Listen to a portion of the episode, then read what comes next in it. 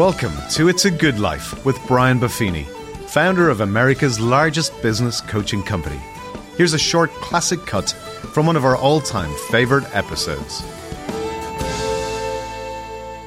So here's the three things we're going to cover. First, we're going to cover the actual power of a made up mind.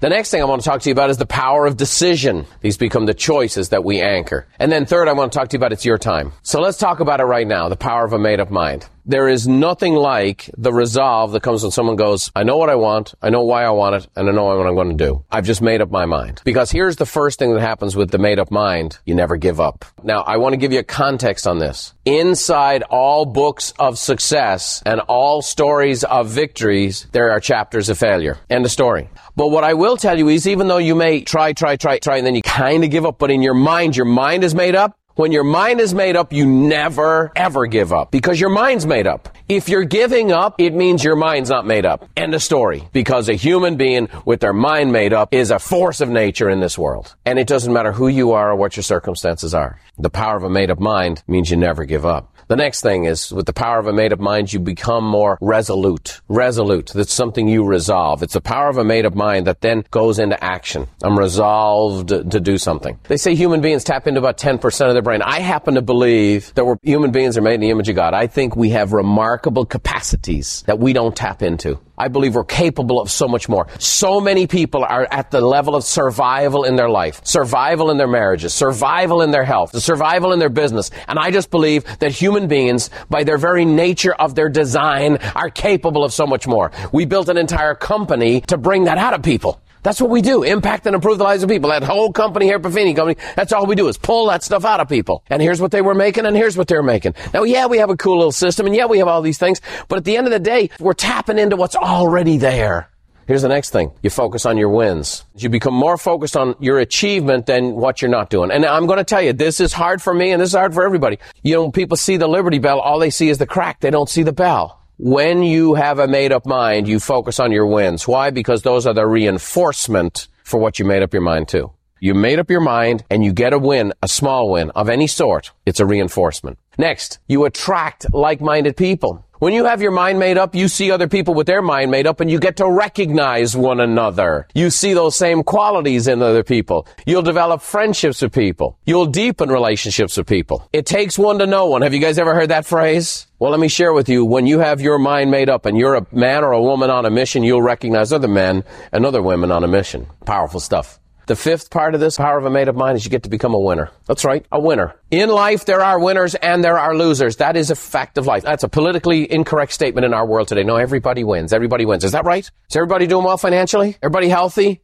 Everybody got a great marriage? Everybody got great kids? Everybody, everybody got the, no, that's not happening. You want to be a winner, you got to have your mind made up. What are you going to make your mind up about? I'm going to tell you that there are ripple effects. When a person has their mind made up, it has powerful effects not only on their life, not only on their family and loved ones, but it has many, many ripple effects beyond what they ever imagined. My challenge to all of us is to make up your mind and know that the challenges are coming. Know that the discomfort's coming. Know that the difficulty's coming, but make up your mind. I want to talk to you right now about the power of decision. You make up your mind and then you choose. And then here's what happens. You get to choose certain things and those choices that you make and those things that you've made up your mind about, they become yours and they become part of your story. They become your mental and emotional DNA and no one can ever take them away from you. We don't control everything in our life. We control very little in our lives, but we do have a chance to control our attitude and we do have a chance to control what we do each and every day. And it's when we make up our mind and we make these decisions, the feedback that we get from making those decisions, that becomes our life story and they can't take that away from you. When somebody witnesses a power of a made up mind and witnesses somebody's decision, it stays with you. Now, where are you at today? Oh, I regret and this happened and this happened. You got today. What decisions can you make today? I'm just telling you this. I'm buying into it. I ain't buying into what the TV says the good life looks like. The TV doesn't have a lot of options on this. Have you checked it out? Buy into the commercials, buy into the images, buy into that crap. You gotta make up your mind. What does a good life look like for you? Let me tell you, you're gonna come up against opposition. I've learned to get a lot of feedback, but I've become more committed to my gut than ever before. Learn from the situation, learn from these experiences. Don't just go blindly and do, repeat the same thing over and over again. You learn, you learn, you learn, you learn, you learn. I've made a lot of mistakes. I'm gonna make a lot of mistakes. And when I make mistakes, they're big ones.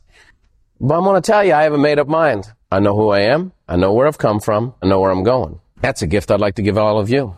You know what comes with it? Resolve. You know what comes with it? Peace. And when the bombs are flying and everybody's going around you and everybody's looking for the exit signs, it gives you peace. The fact of the matter is, it all has to do with the power of a made up mind. The third major point I have for you today is that it's your time. Here's a question I want you to write down. Here's a question I want you to think about. When in your life have you made up your mind? I want you to think about that. I want you to think about what benefits have come from that. How did that help you? When have you made up your mind in your life?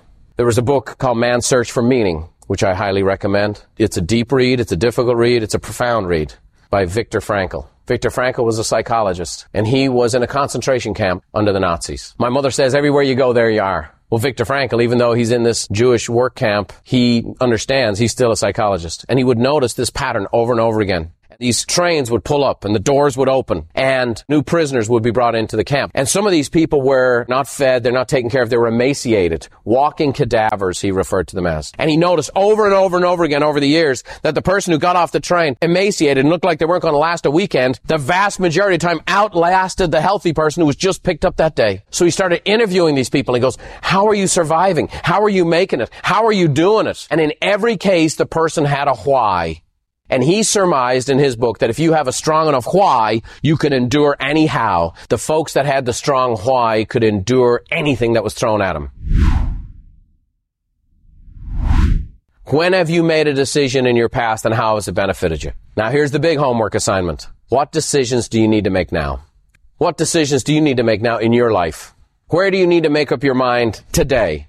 And I'm talking about deep rooted. I'm talking about drive the stake in the ground stuff. I'm talking about principle based stuff that's aligned with your values and who you are and where you've come from and what the desires of your heart are, where you want to go. What decisions need to be made. Be somewhat introspective. When have you made up your mind in the past and what were the benefits of it? And then what decisions need to be made today? Maybe they're small decisions, but it's a decision that needs to be made. Let me just tell you this.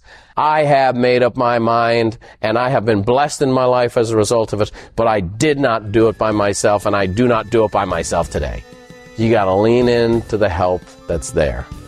May the road rise up to meet you and may the wind always be at your back. May the rain fall soft upon your fields and the sun shine warm upon your face. And until we meet again, may God hold you in the hollow of his hand. See you next time.